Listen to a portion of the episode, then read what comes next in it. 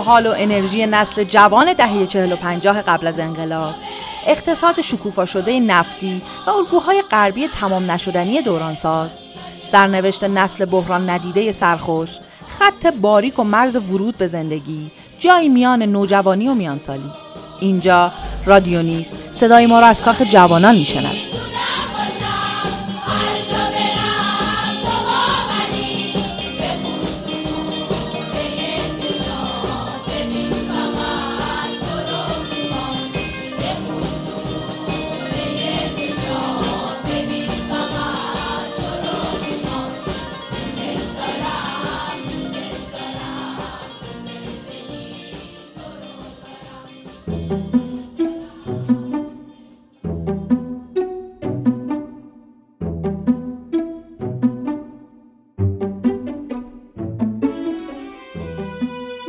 برای بسیاری از حکومت‌ها و دولت‌های جهان نسل جوان مسئله مهم و گاه پیچیده بود. ایران دهه 40 و 50 هم از این امر مستثنا نبود. دوران پهلوی دوم با اقتصاد شکوفا شده از پولهای نفتی فرصت اندیشیدن و دوباره نگریستن به جوانان و آینده آنها را فراهم کرده بود. حامد سلطانزاده پژوهشگر تاریخ معاصر و نویسنده کتاب تاریخ تفریح در تهران داستان رو اینگونه بیان می‌کنه ما می‌دونیم که ایده برپایی این مکان ها از یه محله هایی به اسم خانه جوانان توی کشورهای غربی گرفته شده. این خانه ها که به انگلیسی یوت هاوس یا یوت هاستل نامیده می شدن توی اروپا و امریکا و حتی توی برخی کشورهای آسیایی و آفریقایی وجود داشتن و بیشتر مورد استفاده جوانهای مسافر یا گروه های گردشگر قرار می گرفتن که توی این خونه های امکاناتی مثل سالن های ورزشی اتاقهای سرگرمی کلاس های آموزشی و سالن های غذاخوری وجود داشت. و سیاست های فرهنگی حکومت پهلوی در آن دوران. همونطوری که می‌دونیم در نیمه دوم دهه چهل حکومت پهلوی تلاش کرد که در حوزه فرهنگی مداخلاتی بکنه و اقداماتی انجام بده. بنابراین این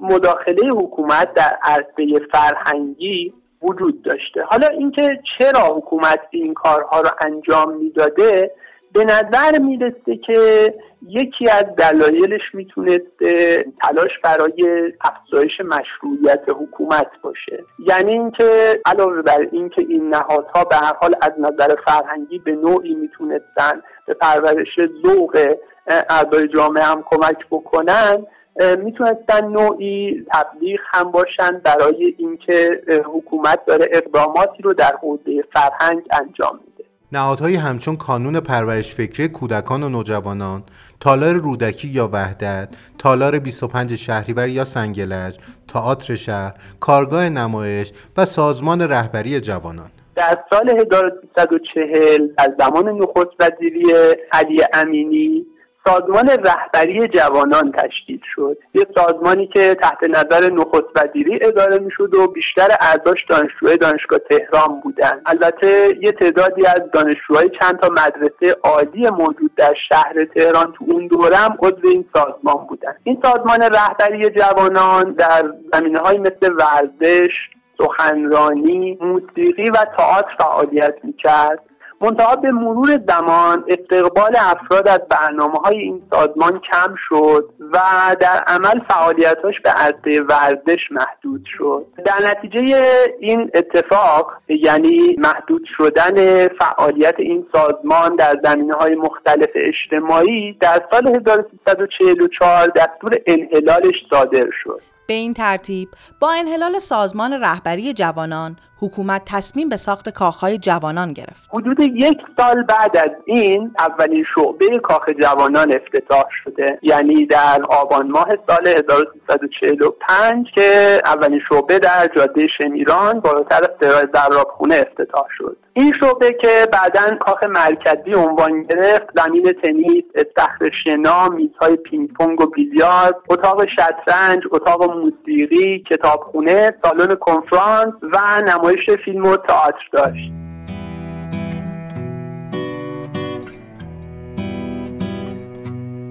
اولین کاخ جوانان در خیابان شریعتی فعلی بالاتر از سرای زرابخانه افتتاح شد و عنوان کاخ مرکزی به خود گرفت کاخ جوانان با مرکزیت شهر تهران بود و به مرور و در یک بازه زمانی ده ساله در شهرهای دیگر کشور شعب دیگری زد.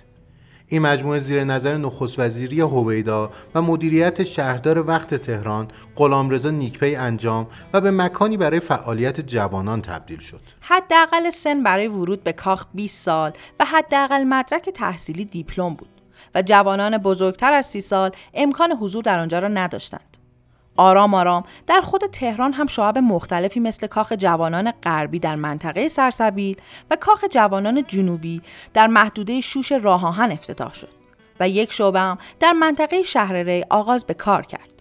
محمد علی علیوف مدیر روابط عمومی کاخهای جوانان کاخ جوانان یه ایران کوچیک بود. ایران کوچیک که دو تا مجلس داشت در حقیقت مجلس شورای ملی که در ایران بود در اونجا جایی داشت به نام شورای هماهنگی. گروه هایی که بودن گروه دهگانه اونجا هفته یه بار جلسه داشتن. و مجلس سنایی که در بیرون بود اونجا ما جلسات هیئت عامل داشتیم که حکم مجلس سنا رو ما هرچی که تو شورای هماهنگی تصویب شد باید بره جلسه هیئت عامل و اونجا مصوب بشه و اجرا بشه. و از اون اول که من وارد شدم فعالیتم در گروه هنری بود که مربوط به تئاتر و سینما و این برنامه ها می‌شد که بیشتر اونجا ما کار تئاتر انجام می‌دادیم و گروه ورزشی هم بود که اونجا فعالیت داشتم.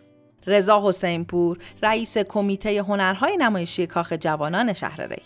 کاخ مرکزی جوانا روی تپه بلندی قرار داشت که از نظر توپاسگاهی بسیار زیبا بود. ما نمی‌دونستیم ولی می‌گفتن که باشگاه اون بزرگان ساواکی ها بوده. اما در سال 45 بود فکر می‌کنم. چهار آبان که مصادف بود با تولد شاه افتتاح شد. زمینش هم حدود ده هزار متر بود. هیچ چیزی کم کسر نداشت. از سالن سینماش که 250 نفر تماشاچی می‌تونستن داشته باشن. کافتریا داشت اتاق شطرنج داشت موسیقی داشت بیلیارد داشت زمین های مختلف ورزشی داشت. از همه مهمتری استخر شنا داشت که مطابق با استاندارد المپیک بود. هم آب سرد داشت هم گرد داشت. دخترونه پسرونه البته نه با هم جدا جدا بودن. پرویز پرستویی بازیگر مطرح این سالها و جوان فعال حوزه نمایش در کاخ جوانان. در هر منطقه یه دونه کاخ جوانان وجود داشت.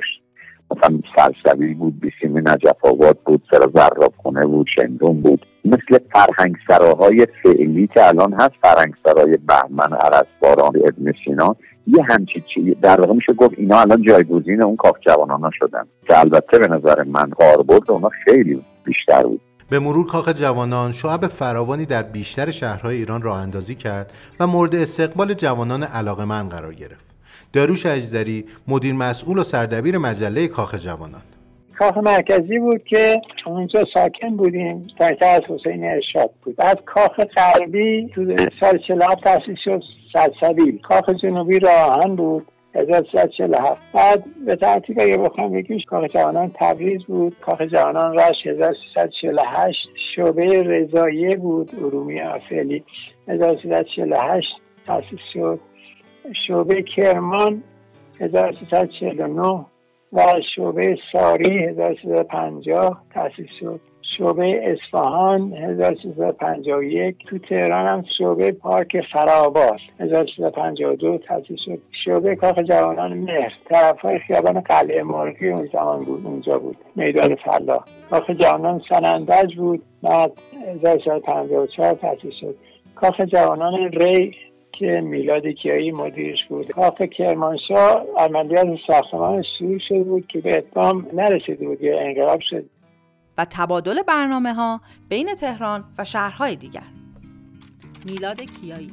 که آقای بود وزیر فرهنگ هنر بودن هنرمندان اون زمان خودشون رو. مثل اماد رام مثل خاطره پروانه گلچین. خدا رحمتش کنه خواننده بسیار عزیز نادر گلچین. و و و اعضای کنتس رو میفرستادن چه در تهران چه در شهرستان ها و اینا اجرا می‌کردن. و بعد هنرمندان شهرستان ها هم به عنوان میهمان مثلا هنرمندان اصفهان میآمدن تهران هنرمندان تهران می‌رفتن اصفهان. فقط هنرمندان ورزشکارا مثلا والیبال بسکتبال فوتبال به هر حال این تبادل برنامه ها بود بین شهرستان ها و اینجوری نبود که فقط منحصر به تهران. با این وجود شرایط و مقررات و نحوه ورود به کاخ مشمول قوانین نسبتا سفت و سخت و قاعدمندی بود که شنیدنش از زبان محمد علی علیوف مدیر روابط عمومی کاخ جوانان خالی از لطف نیست. تو میگه که من در جریان هستم حداقل تحصیلات باید دیپلم می دانشجو بود که چه بهتر. ولی کاخ مرکزی یه مقدار پا رو فراتر گذاشته بودن. هیئت عامل می‌گفتن اگر دانشجو باشن ما راحت تر میپذیریم. ولی کاخهای دیگه حداقل دیپلم بود. قبل از انقلاب یه مدی اومده بود تو ایران که البته تو تمام اروپا و آمریکا بود. لباس پوشیدن خانما بود به نام مینی ژوپ که این در بیرون خانما لباسای خیلی کوتاه می پوشیدن ولی تو کاخ جوانان کسی اجازه نداشت از مینی ژوب استفاده کنه برای خانم ها و حتی پوشیدن شلوار هم برای خانما ممنوع بود. بیرون آزاد بود ولی اونجا دیسیپلین خودشو داشت. ما عروسیایی در کاخ می گرفتیم در تمام کاخ این بود. اولین آیتمی که در عروسی قرار داد بین کاخ و اون داماد بسته می‌شد سرو مشروب ممنوع. تمام ایران آزاد میخانه داشتیم. رستوران بود هر جا می‌رفتن مشروب بود. ولی تو کاخ جوانان چه روز عادیش چه در جشنا سرو مشروب ممنوع بود. یادمه تا آخرین روزاست. این قوانین اجرا می‌شد. و داستان نحوه ورود جوانها از زمان پرویز پرستویی و مهدی میامه بازیگر و مرتزا برجسته خواننده آن روزها. تو محله ما کاخ جوانانی بود. ما اتفاقا روی بچههایی که تو مدرسه میشناخیم و اینا اونا می‌دونستن ما مثلا تئاتر اجرا کردیم در مراکز رفاه آموزش دیدیم از ما دعوت کردن توی تئاتری که توی کاخ جوانان داشتن بازی کنیم. اون تو کاخ جوانان یه شرایطی داشت برای خودش. شرایط هم اینجوری بود که زیر دیپلم نمیپذیرو اصلا کسی که دیپلم نداشت نمی‌تونستن تو کاخ جوانان عضو بشن ما هم چون هنوز دیپلم نگرفته بودیم دوستانمون بچه محلمون یا با هم کلاسیامون. و در کردم من بازی کنم منتها چون من دیپلم نداشتم من راه نمی‌دادم اونجا. من تمرینامو بیرون تنهایی تو پاک دهسست می‌کردم. ما فقط روز اجرا انگار اولین تمرین جدیمون بود. وقتی وارد اونجا شدیم دیدن که ای نه مثلا حالا نظر اونا من بازیم خوبه و اینها اصلا ما رو مثلا ویژه پذیرفتن بدونه که دیپلممون گرفته باشیم اونجا فعال باشیم. جایی بود اونها مرکز رفاه خانواده. انگار کلا تو سیستم کشوری اینا رو تنظیم کرده بودن. برای همدیگه نمی‌دونم. یا اینکه واسه ما تنظیم شده بود. یعنی جز خوشبختی های من بود. یک جای فوق العاده خوبی بود برای یه مدتی ما یک نمایشی کار کردیم به نام ناقالی نوشته به ازاد فراهانی. گشتیم نویسندهش گیر آوردیم. نویسنده توی همون مرکز اومد با ما کار کرد که دیگه سمت استادی هم می‌تونست واسه ما بگیره. بعد از یه مدتی که شد یهو مرکز رفاه هم به ما گفتن که دیگه این برای سنی شما دیگه درست نیست. نباید دیگه اینجا کار بکنید. ما فکر کردیم چیکار کنیم؟ چیکار نکنیم تنها جایی که واسمون بود کاخ جوانان بود. تازگی ها همون موقع ها یک کاخ جوانان تو دروازه غار میدان شوش درست کرده بودن. کلا کوچ کردیم رفتیم به کاخ جوانان شوش همه عضو شدیم. در کمیته هنری سازمان جوانان همون مرکزی در قسمت موسیقیش آقای لغمان ادهمی فعال بودش و اونجا کار می‌کرد. و ما یه دوستی دیرینه ای داشتیم. از من دعوت شد که در اونجا برم یه برنامه اجرا بکنم. به اتفاق سازمان نوجی که خب آشنا شده بودیم از چند سال قبل با هم دیگه برنامه برنامه می‌رفتیم و وسیله همون پیانو ایشون زد و من چند تا آهنگ خوندم و خیلی مورد توجه قرار گرفت بعد که خب رفت به سربازی اولین مرخصیم بود که برگشتم به تهران. دو مرتبه اونجا یه برنامه دیگه اجرا کردم. بعد از اون من در سه تا از کاخ دیگه برنامه داشتم. در افتتاحیش در واقع به دعوت رؤسای اونجا. من عضو کاخ جوانان نبودم عضو رسمی. ولی خب هر چقدر که می‌تونستم کمک می‌کردم. توی لحظم مثل من تنها نبودی. هر سگرد مست کوچه ها نبودی یه دفعه نشد که گوش بدی به حرفا واسه درد دل من دوا مدیریت کاخهای جوانان عمدتا به خود جوانها سپرده می‌شد. پس حتما روایت آن از زبان آنها شنیدنی است. رضا حسین پور مهدی میامی سابقه تئاترم زیاد بود من شایعه کرده بودن که این کاخهای جوانان هر کی بره اونجا میگه ساواچی منم تازه از خدمت سربازی آمده بودم. داشتم اونجا رد می‌شدم. نگهبانه حواسش پرت بود. من رفتم یه کاغذ آچهار با خط زیبایی نوشتم کسانی که علاقمند به تئاتر هستن و تو سرک نمایش بازی بکنن به این شماره شماره خونمون رو دادم که زنگ زدم تو ویترین و یواشکی از کاخ فرار کرد فرداش زنگ زدن به من. گفتم شما گفت من کیایی مدیر کاخ ترسیدم واقعا. گفتم بفرمایید گفت ممکن ازتون دعوت کنم یه جلسه به من داشته باشی؟ گفتم بله چشم. دعوتم کرد رفتم اونجا با ترس. بعد اشتباه کردم. بهم چه آدم خوش برخورد و خوبی هن. گفت چرا به من مراجعه نکردی؟ بلا حقیقتش اینطوریه آقای کیایی. فکر می‌کنم اگه بیام اینجا مردم میگن سوال. خلاصه ما رو قانع کرد و من گفت بیا اینجا مسئولیت کار تئاتر ما رو به بگیر. منم به شرطامو گفتم گفتم کلم بخورم سبزی میده من بیار طرفدار این رژیم نیستم من نوشته های دارم اجازه چاپ ندارن و اینا. گفت به من ربطی نداره اونو هر کاری دلت می‌خواد انجام بده. و همه این کارهایی هم که می‌خوای بکنی می‌تونی اینجا انجام بده بدونی که کسی شما رو بازخواست بکنه اینا من و محمود جعفری دانشجوی رشته کارگردانی بازیگری بودیم. مال هنر زیبا. اون موقع البرز اشاک به من پیشنهاد کرد که میای معاون کاخ بشی واو من از چی بهتر؟ اولا کلی پول به من می‌دادن در ماه. با بچه هم که مشورت کردم این که اگر من اونجا مسئولیت بگیرم کاخ در اختیار خودم میشه. با مسئولیت معاونت کاخ. چون گروه ما نیاز به شبانه روز کار بکنیم با هم دیگه. ما مثلا چهار روزه پنج روزه پنج شبانه روزه یه نمایش کار می‌کردیم و میآوردیم صحنه. و من اونجا معاون کاخ شدم. و داستان میلاد کیایی از حضور الکسی کاسگین رهبر شوروی سابق و زمین سازی ورودش به مجموعه کاخ جوانان و مدیریتش در آنجا. به من گفتن که فردا شب یک شخصیتی به کاخ جوانان برای بازدید و شما ده دقیقه براشون یه برنامه موسیقی اجرا بکن من هرچی پرسیدم این شخصیت کیه چیزی نگفت. گفت انظر امنیتی ما نمی‌تونیم فعلا اعلام بکنیم و من از اونجایی که کنجکاو بودم خیلی تلاش کردم ببینم این شخصیت کیه. بالاخره داشتم خونه میومدم تو تیتر روزنامه ها خوندم متوجه شدم الکسی کاشگین که اون موقع رهبر شوروی کمونیست اون زمان بود. دنیا هم دو تا قطب بیشتر نداشت دیگه آمریکا بود و شوروی.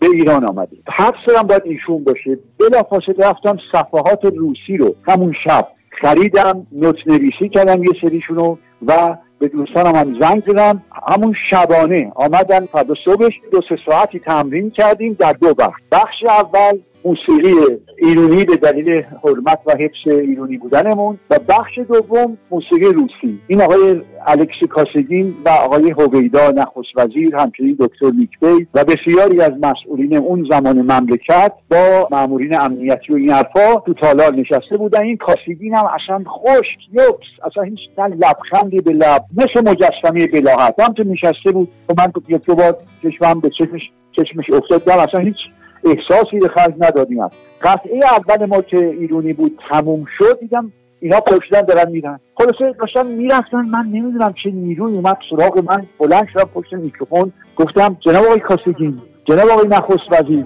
بیداد جناب آقای دکتر نیسته که موقع رئیس یک مدیره کاخهای جوانان بودن. اگر میشه تشریف بیارید و این قطر گوش شخصی به نام هیدر علیف پدر رئیس جمهور فعلی باکو آذربایجان. اون موقع عضو شورای کمونیستی شوروی بوده.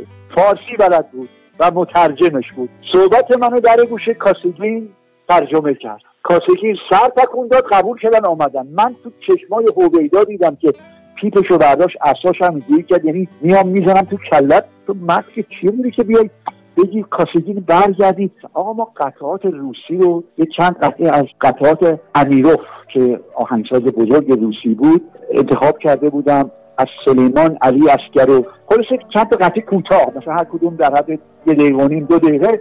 سه تا قطعه رو انتخاب کرده بودیم و آقا من یه لحظه چشام افتاد به کاسگین دیدم اه لبخند به لب شما.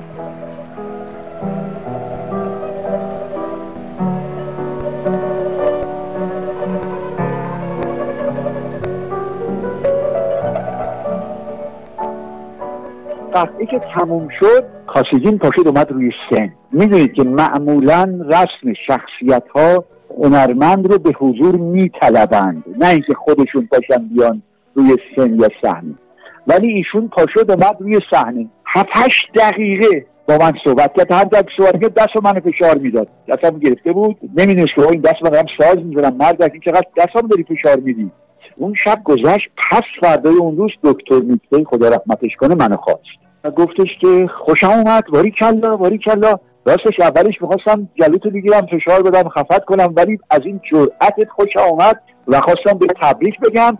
اینم می‌خواستم بگم که شعبی از کاخهای جوانان داریم در مناطق مختلف تهران و شهرستان ها تاسیس میشه. بنابراین مدیریت یکی از این شعب رو می‌خوایم به شما بدیم. این عاملی شد که من شدم اولین مدیر کاخ جوانان در شهر ری و کنترل و نظارت مدیریتی روی این مدیران جوان.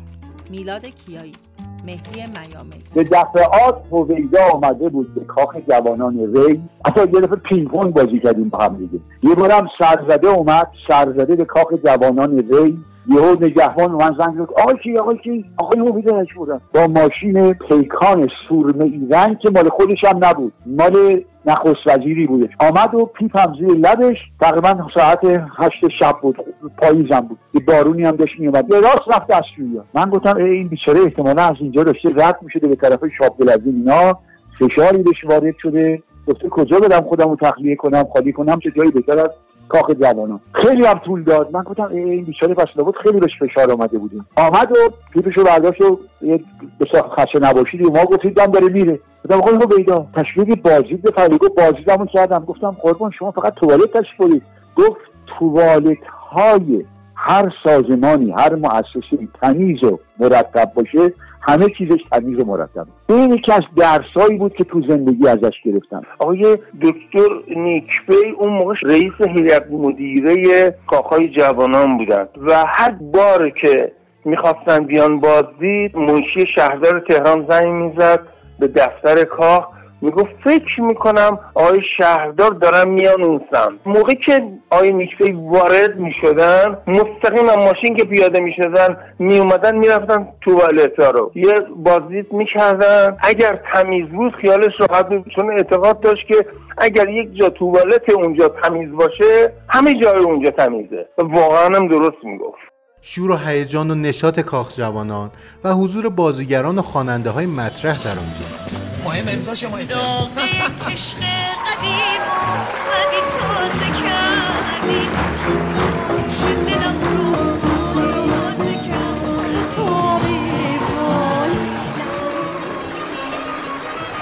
شما از بارون خوشتون میاد؟ من اینجا خوشم تقریبا هر هفته حالا مثلا بگید دو هفته یک بار ما یک خواننده حرفه‌ای رو دعوت می‌کردن اونجا به عنوان شو و شبهای بسیار خوبی بود که لذت می بردیم دیگه. چهار هزار تومن پنج هزار تومن دستمزد داشتن اون سالا. ولی تفاوتی که داشت گوگوش استثنا بود اصلا. پونزه هزار تومن می‌گرفت یه شب میومد اونجا. رامش میومد پنج تومن عارف میومد پنج تومن شیش تومن گوگوش می‌گیره پونزه تومن کمتر نمی‌گیره شکستم اما هنوز طلایی. توفان حریف من نیست. وقتی تو ناخدایی. اون موقع صحبت بود که ما یکی از خوانندهایی که دعوت می‌کنیم شجریان باشه. و شجریان گفته بود 15 تومن می‌گیرم میام. یعنی درست مبلغی که گوگوش می‌گرفت ستاره اون موقع که اصلا سر دست میشکوندن اگه میومد همه جا تعطیل می‌شد. شجریان واقعا ما نمیشناختیم. اون قدری که حال می‌کردیم مثلا با عارف و ایکس و ایگرگ و فلان. با شجریان این رابطه نبود. من گفتم دعوتش کنیم. خلاص شجریان دعوت شد. با همون مبلغ من تو سالن که نشسته بودم واقعا شش بودم از صدای این مرد. برگشتم به بغل دستیم گفتم این صدا مثل شیشه میمونه. لذت بخش شفاف روح نوازش میده.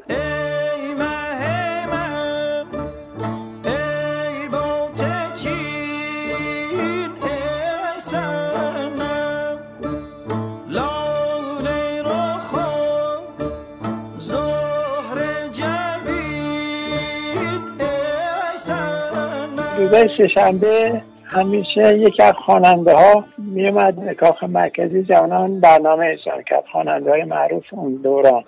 یه روز عارف آمده بود برنامه اجرا کنه و یه دری داشت که از اون در می‌رفت پشت سن. همه بودن منتظر بودن که برنامه اجرا بشه. بعد یه دفعه یکی از پرسنل کاخ مرکزی اومد من صدا زد. و بیا عارف کارت داره. دیدم پشت سر بود. گفت که من از صبح بلند شدم یه چای خوردم صبحانه و چون برنامه داشته چند جا دیده حتی نرسیده نهارم بخوره. اون موقع ساعت شیش و نیم و حتی هیچی دیگه نخوردم. الان اصلا صدام دیگه در نمیاد. می‌خوام یه تقاضا کنم یه ساندویچ میریم پس رفتیم بوفه گفت یه ساندویچ بخوره چون برنامه باز باز برنامه شروع کرد سه ساندویچ فرستادیم براش پشت سم داخل خلکی خورد و دیگه تشکر کرد و رفت توی روی روی لبانم بوز پژمرده گشته. بی تو از این زندگانی قلبم آزرده من هم خب تازه چون فعالیتم رو شروع کرده بودم چند تا آهنگی بیشتر من در متن فیلم های فارسی با آقای واسقی اجرا می‌کردیم. ولی این آهنگ ها آهنگ های فراگیری نبودش که مردم بشناسن و ما بخوایم این آهنگ ها رو اونجا اجرا بکنیم. به عنوان یک خواننده جدید اجبار باید آهنگ های معروفتر و خواننده های دیگه ای رو اجرا می کردیم مثلا من بیشتر آهنگ های عارف ویگن. بیا ببین که مرگ هم حریف ما نمی شود ببین که قامت من نمی فکر می‌کنم جمعه یا رضا موتوری بود. تازه مد شده بود. در در متن فیلم رضا موتوری خونده بود. و خب طبیعتا یکی دو تا آهنگای دیگه ای که شاخص بود. مردم بیشتر دوست داشتن. اصولا در کنسرت ها مردم دنبال خاطراتشون میگردن. بیشتر دوست دارن آهنگایی رو بشنون که بلد هستن. و من آهنگای دیگران رو اجرا می‌کردم. من یادم یه روز آقای وفایی دعوت کرده بودن برنامه داشته باشه. ایشون هم تشریف بردن و نگهبان که پشت در یه جمع شدن. حتی از این لوتا می‌خوام بیان تو از پنجره و از دیوار و اونا و نرده های آهنه می‌کنن این هم راه نمی‌دادن و تلفن کردن برای رئیس کاخ که نگهبان. از نیروی انتظامی بخوان بیان اینا رو متفرق کن. من یادمه آقای میلاد کیایی بسیار مرد شریف و پاک و درستکار و با ایمان و متین و دانا و آهنگساز ایشون رفتن دم در همه رو با کمال احترام. همون لاتولوتار که چاقو هم کشیده بودن برای نگهبانه. اونا با کمال احترام از اینا دعوت کرد و اینا بدن اجرا شدن تماشاشی زمانی که این کاخ به وجود اومد من دعوت می‌کرد و من هم می‌رفتم اونجا بخوندم من اونجا اصلا کارش هم سنتی اینا میخوندم دیگه نسل جوانی که دبیرستان هم میامدن مثلا دبیرستان خودمون بچه محل خودمون شهباز اینجا میامدن از مرسه البرز میامدن دبیرستان مثلا فرخی که مرسه معروف بود که دبیرستان فستیلا شیطون و اینا بود که اونجا میامدن از همه جا میامدن و همه هم خوشبختانه گفتن اون آواز جمال کعبه رو بخون. به کعبه رفتم اونجا کویسه کردم. جمال که به تماشا به یاد روی کردم به موقف عرفات ایستاده خرد من از دعا لب خود بسته گفتگوی کردم.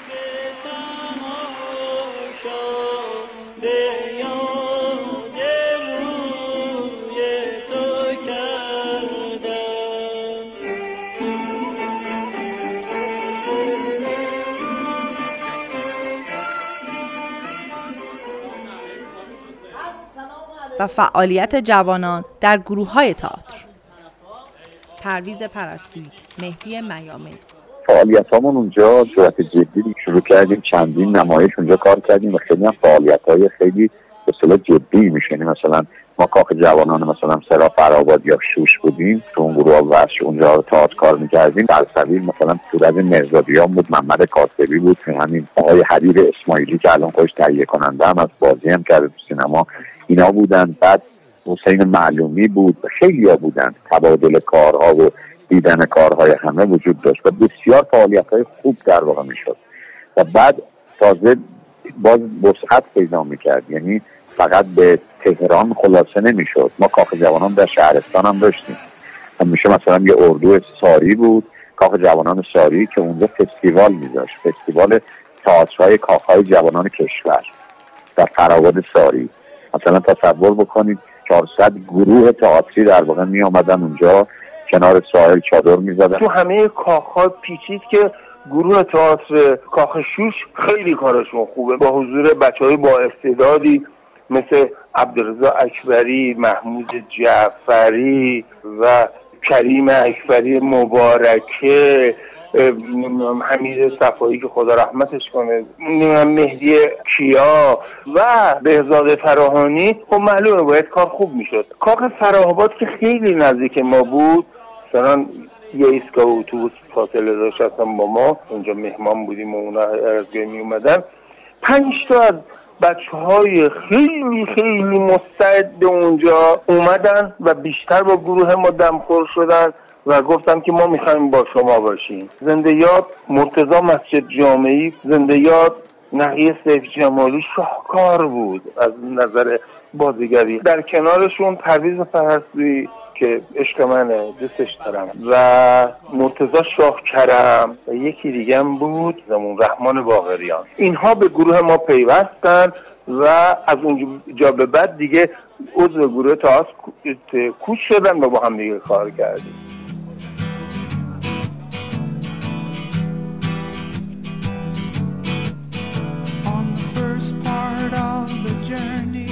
اما داستان کاخ جوانان به فعالیت های فرهنگی و هنری و ورزشی محدود نمی‌شد.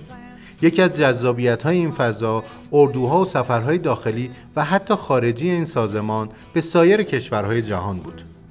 محمد علی علیوف داریوش اجدری پیکنیک هایی بود که ما روزه جمعه داشتیم اکثرش در کنار رودخونه کرج یا باغای خشم میگون طرفا می‌رفتیم یه اتوبوس می‌گرفتن حدود 40 50 نفر ثبت نام می‌کردن. روز جمعه دختر و پسر می‌رفتن. پیدای نوروزم دیگه برنامه مسافرت میذاشتیم برای فرض اصفهان شیراز که رفتیم به هفتش روزی طول کشید. دیگه پا رو فراتر گذاشته بودن. چون کاخ مرکزی از کنم اید امریکا رفته بود مصر رفته بود ایتالیا رفته بود. کاخ جنوب خانم مهدیزاده که مدیر اونجا بودن یک سال ترکیه رفتن. سالی که من کاخ غربی بودم گفتیم خب کاخ غربی رو ما بچه ها رو ببریم ترکیه. اومدیم نفری 1400 تومن از هر نفر گرفتیم. حدود 17 18 روز طول کشید. با نفری 1400 تومن 17 18 روز از اینجا که حرکت کردیم تمام هزینه ها با من بود که رفتیم و برگشتیم. موقع تورهای مختلف می‌رفتن. بیشتر که کشورهای فرانسه می‌رفتن یونان زیاد می‌رفتن ایتالیا به خصوص. بیشتر با تاریخ و فرهنگ این کشورها آشنا بشن.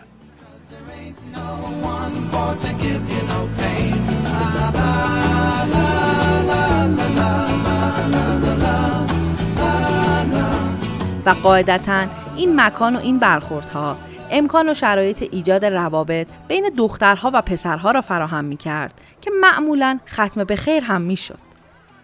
محمد علی علیوف در کاخ جوانان آزادی در این حد بود که دختر پسر با هم بشینن صحبت بکنن گفتگو بکنن بیش از این جایز نبود نمیپذیرفتند و هم, هم تقریبا رعایت می‌کردن خیلی از دختر پسرهایی که تو کاخ جوانان با هم آشنا می شدن اینا با هم ازدواج می‌کردن. جشن ازدواجشون هم طبیعتا تو کاخ جوانان می گرفتن من دوستانی دارم که هنوز باهاشون در ارتباطم که تو کاخ جوانان ازدواج کردن اینا دختر پسر عروس داماد نوه شاید بعضی نتیجه داشته باشن.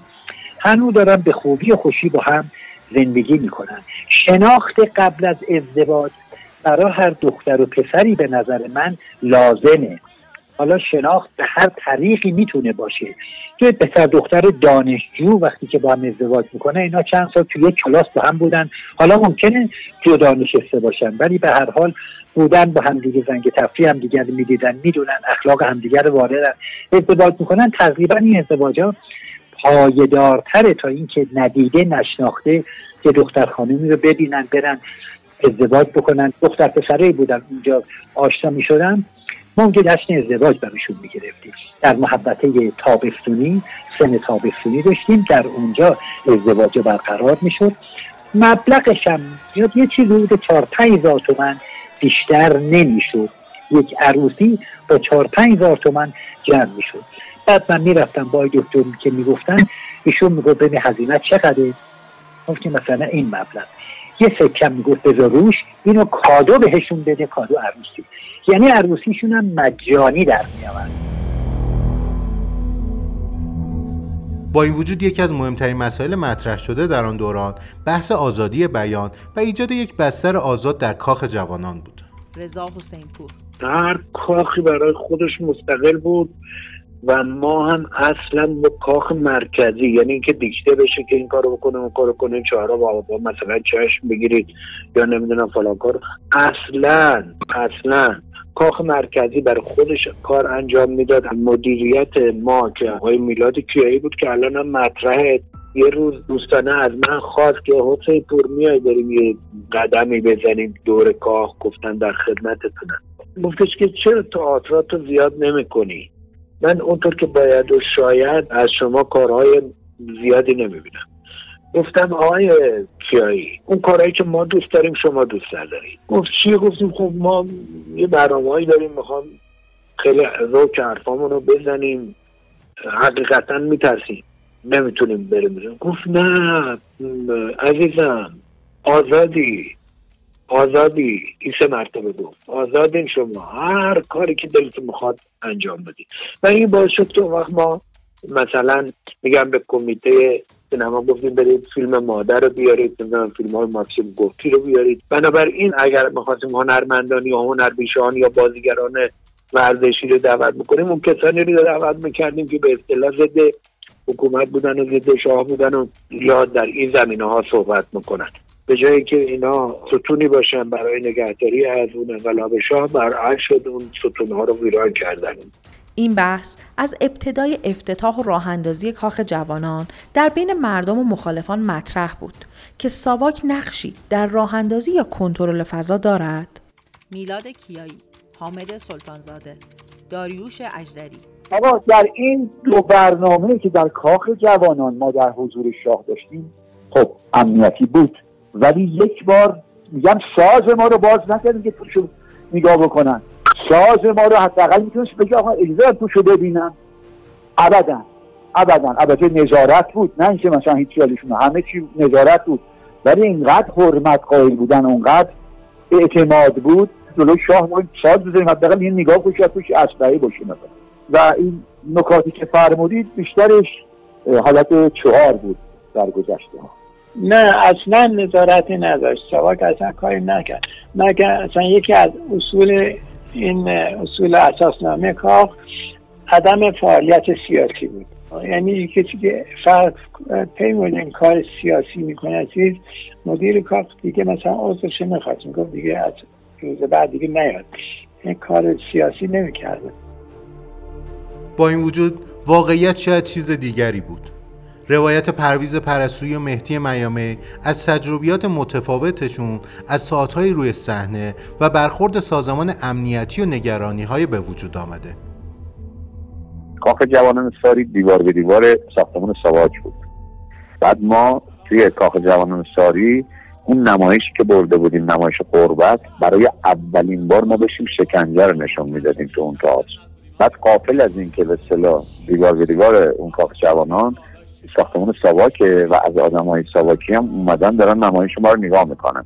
نمایش که تقریبا می‌خواست یا تموم بشه دو نفر از اعضای همون کاخ جوانان ساری اومدن گفتن شما از همینجا نمایش تموم شد سوار مینیبوس بشید برید.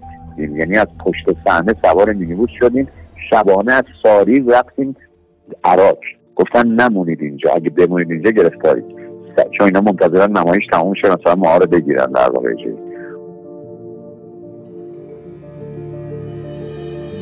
همان شور و هیجانی که در مسیر خوشگذرانی جوانان بود آرام آرام ورق را در بهمن 57 برگرداند شاه رفته بود و تمامی این فضاها و مکانها به مظاهر تجملاتی تبدیل شده بودند که کسی دیگر پذیرای آنها نبود مسیر عوض شده بود و کشور و جامعه حس و حال متفاوتی را طلب می کرد.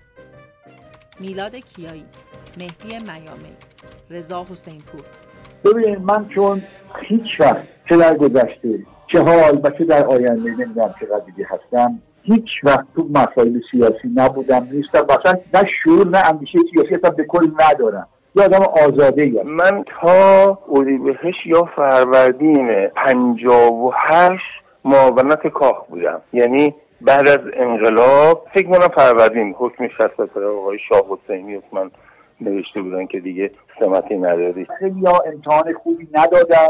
مخصوصا اینایی که اندیشه های توده ای داشتن. خیلی معلوم الحال بودن که خیلی جایی بحث داره که حالا چون ربطی به کاخ جوانان و کاخ جوانان نداره من ترجیح میدم هیچی نگم. دیگه کم و بیش اینها آمدن و یه کارهایی کردن و بعضی از شعب و اشغال کردن و مثلا همون کاخ جوانان جنوب رو کتاباش همه آتیش شد ما می‌دونم آقا این کتاب که سیاسی نیست این کتاب مثلا شعر فلان شاعر آخرش خاطرهای خوشی نداشت. یعنی بعد از انقلاب وقتی که رفتم اونجا به نام کانون مالک اشتر شده بود.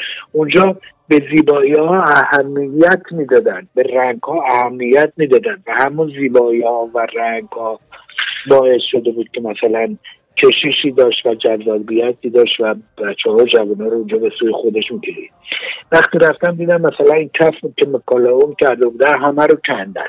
و یه جور بسیار بعد. اون پرده های سفیدی که خیلی عالی بود قشنگ بود اینا همه رو کندن.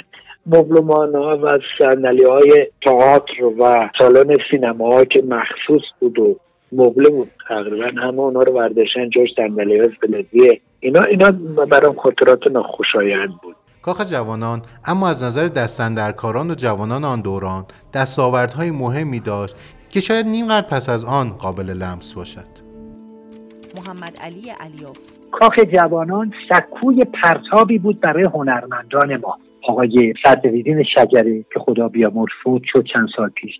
ایشون در رادیو بود رکن اصلی داستانهای شب و غیروزاله آقای منوچهر آذری آقای فرهنگ مهتربند آقای کاظم افرندیان که فوت شدن آقای مجید میرزایان آقای پرویز پرستویی آقای حبیب اسماعیلی آقای عباس احمدی آقای ابوالقاسم معرفی که ایشون کارگردان هستند آقای منصور تهرانی کارگردان هستند خود آقای میلاد کیایی که تو به برنامه های موسیقی حضور داشتن ایشون صاحب نظر بودن. آقای تورج مهرزاد آقای خسرو شکیبایی آقای بیوک میرزایی آقای نصرالله برادران آقای بهزاد فراهانی آقای رامین پور ایمان آقای نجفیان. هر حال اینا الان تقریبا کار هنری مملکت دست ایناست که در کاخ جوانان اینا شروع کردن به فعالیت و تعلیم دیدن و حالا جذب برنامه اجتماع شدن دارن استفاده می‌کنن پرونده کاخ جوانان مثل بسیاری از اتفاقات ریز و درشت و اتفاقات خوب و بد بدون هیچ دلیل قانع کننده ای و در فضای انقلابی آن دوران بسته شد. بعدها تلاش ها و تکاپوهای فراوانی برای بازسازی و شکل دادن به این فضاها با عناوینی چون فرهنگ سرا انجام شد که متاسفانه آنطور که باید و شاید تاثیرگذار نبود.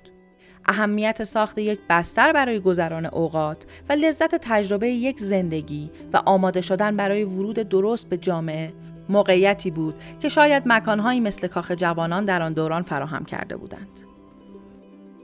رضا حسین پور اونجا یه مکتبی بود. حالا اون موقع که سختگیر بودن الان که نمی‌دونم میرن تزشون هم خیابون انقلاب می‌خرن و من متاسفم تو این چیزایی که می‌بینم. خودم دانشجویانی داشتم که دائم مکافات داشتیم که بابا جان این این نیست. اینو با, با الف باید بنویسی یا با الف می‌خوام بنویسم با این می‌نویسه اون علومی که در مدرسه به ما نمیآموختن ما در این مکان ها به خصوص در این کاخهای جوانان من و امثال من چیزهایی رو آموختیم که در دانشگاه و اینا هرگز نمی‌تونستیم بیاموزیم.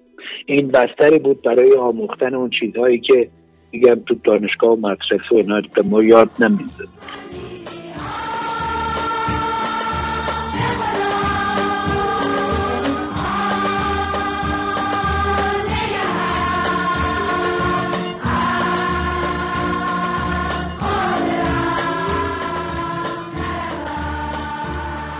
بهاری دیگر. همراه با آرزوهایی که روز به روز انگار در مسیر نیست شدن هستند. پیامی نیست خبر خوشی هم نیست. امید که صده جدید جای بهتری برای زیستن باشد. همه خوشحالتر باشند و نیزهایمان هست شوند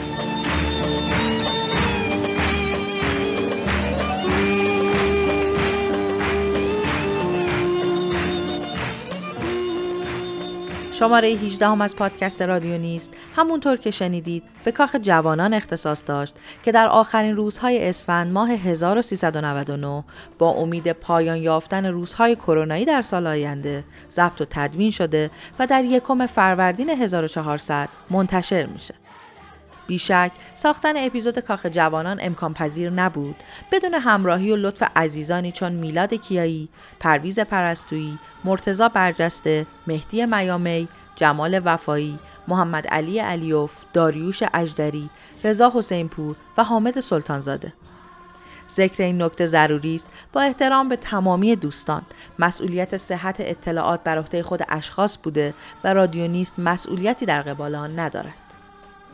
همچنین تشکر می کنیم از آران جاویدانی، میسم مولایی، پدرام شریفی، شیما تاهری پارسا، محمد مخبری، داوود ارسونی، محمد علی سجادی، مرجان امیرزاده، حسین اساران، علی قلیپور، سنا حسینپور، یدالله عباس نژاد، حمید فتح تبریزی و مهدی امیرزاده که با کمک های بیدریقشون مسیر رو برای ما هموار کردند.